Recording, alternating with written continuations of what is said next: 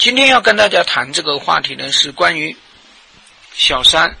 污名化的这个话题哈。也就是说，我呢想跟大家来分享，小三她到底是一个什么样的人群，是一个什么样的类型的女人啊？呃，其实有很多人都在一讲到小三呢，就觉得小三是臭不要脸，小三是破坏人家的家庭啊，小三是抢人家的老公，小三是图财啊，然后呢，呃，小三呢是呃以脱裤啊来达成自己呃提升这个呃公司的地位，或者是说呃晋升的这个通道。啊，这是我们很多人对于小三的一个理解，啊，那么除了这些之外，还有啊，大家通常都认为小三是比较年轻的，啊，比较漂亮的，啊，然后呢，呃，比较有心机的，啊，这些是大家对于小三的一个观感，啊，当然很多人认为。小三可能没有感情，他只是图物质上面的，啊！但是我想跟大家讲的是，啊，小三，啊，不是现在才有的，啊，小三呢也不是大家所认知的这个层面的哈。小三其实有好几类人群，啊，我单讲小三。的分类吧，小三有一类确实是，啊，就冲着你们家的钱去的，啊，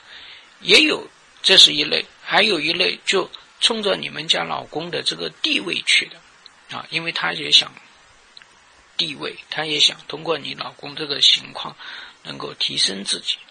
啊，能够发财，这是两类，啊，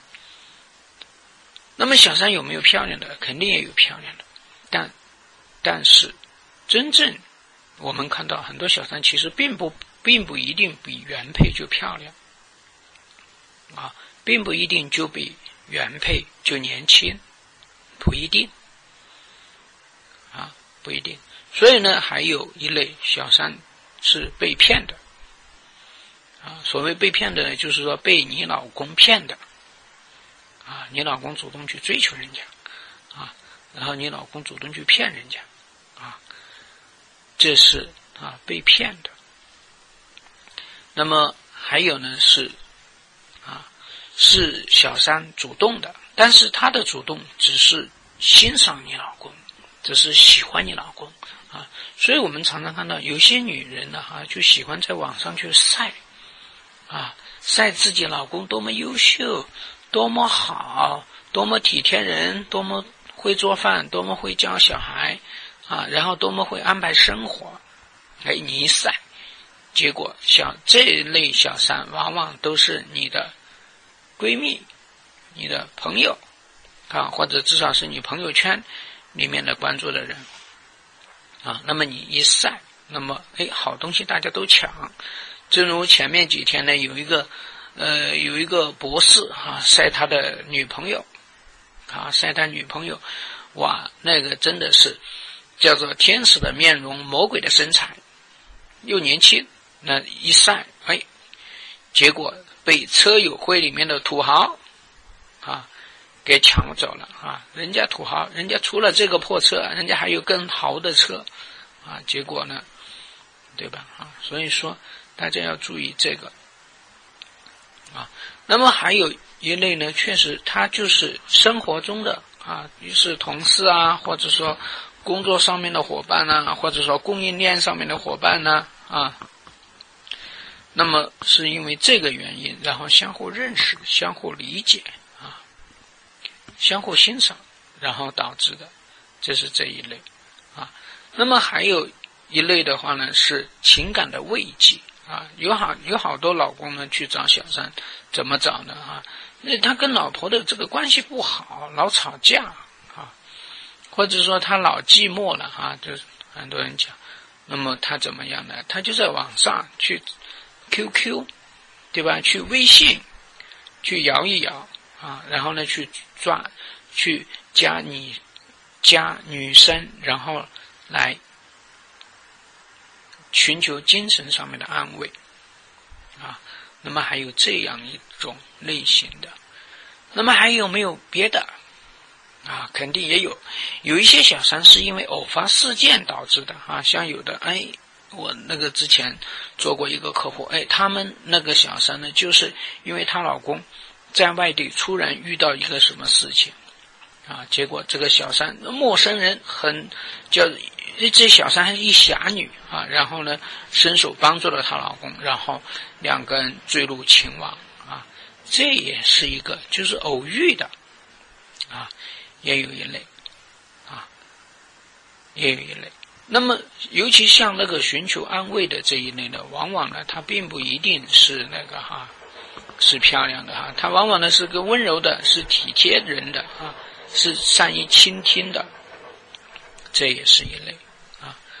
还有一类小三呢，以前是约炮的啊，约来约去，结果约成了那个长期的啊，这是这个。那么另外一类呢，就是要是你老公通过通过他的权利。通过他的权势或者通过他的钱财，啊，就把人家活生生的把人家女下属啊或者是什么样的人给霸占了，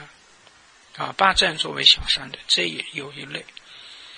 啊，这有一类。我们我以前辅导过一个小三，啊，从那个呃从那个那个已婚男人那边分离，啊，就是同事，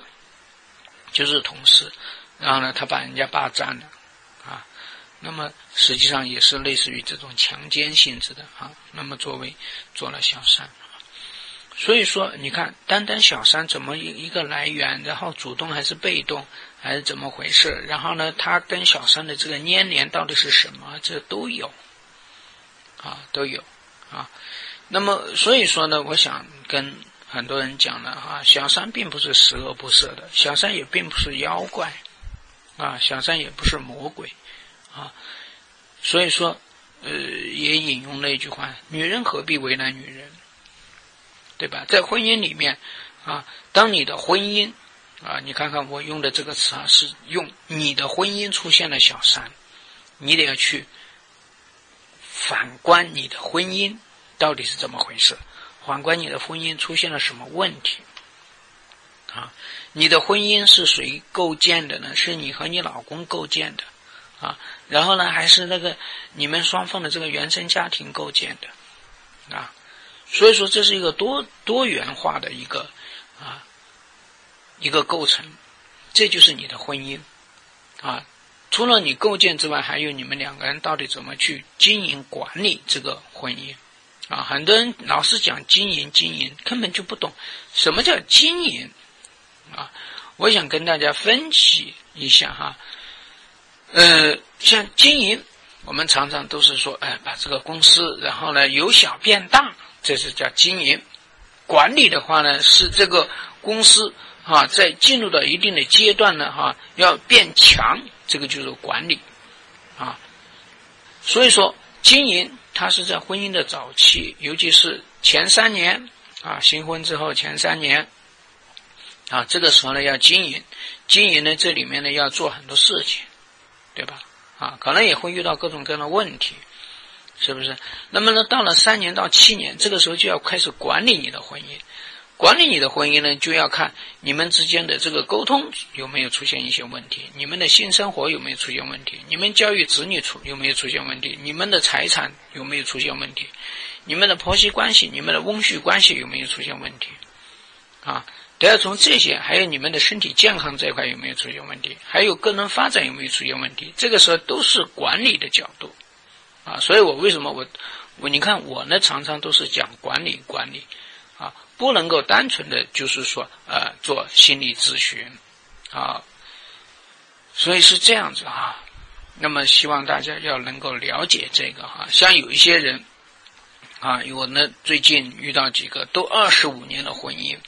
啊，那么两个人出现了这种这样这种那样的问题，那么怎么去做？然后呢，他又着急的想一次解决问题，然后还不愿意，啊，还很着急，对吧？还三下两下就要我朱老师，你觉得这个婚姻能挽救吗？你觉得这个婚姻还能继续吗？啊，都已经你们都整过二十五年了，然后呢，你就跟我说一下，然后就要要求我说你这个婚姻能不能挽救，对吧？啊，像这种就是呃，就我能，但是我也能够理解，因为确实是他感觉到无力，他觉得没有办法，他觉得他的婚姻可能要完蛋了，啊，所以这么着急，这是可以理解的啊。这是可以理解的，啊，那么我之所以谈这么多关于小三的这个问题，啊，小三的来源它都是怎么样子的哈？当然我也没有谈你们婚姻之间为什么会出现这个小三，我到后面再来跟大家谈啊。我们从小三它的构成啊，你老公为什么会去找小三，或者是说啊，整个这个过程里面 啊，这个小三的目的性。指向性是到底是怎样子的？然后他们这些人群到底是怎么样子？希望大家能够真真切切的能够认识小三。我们说要让小三离开你老公啊，首先最重要的是要让你自己认识到你们的婚姻出现了问题，你们的婚姻出现了空隙，出现了空位。出现了缺位，啊，然后要让你认识到你跟你老公之间的这个互动里面出现了问题，然后再来考虑的是你老公的问题，然后再来考虑你和你老公的问题，最后才是考虑小三的问题。我们很多人着急上来就是直接要把小三打跑，直接要把小三弄死，这个是分小三的方式吗？不是啊，所以我特别想跟大家说呢，要让老公跟小三分手，或者说要让你老公从婚外情里面抽身出来，一定得要好好的去了解小三是什么啊。只有你真正的去尊重小三，你真正的去研究小三，你才能够有力量、有能力把小三。从你的家里面分离出去，啊，我你看我说的都是叫挽救婚姻、挽回爱人、安置小三、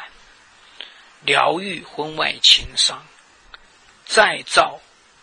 婚姻生活，对吧？是这样一个程序，好吗？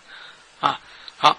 那么这个呢，我就。不跟大家讲那么多了哈，因为今天也挺晚的，那么就讲这么多，好吗？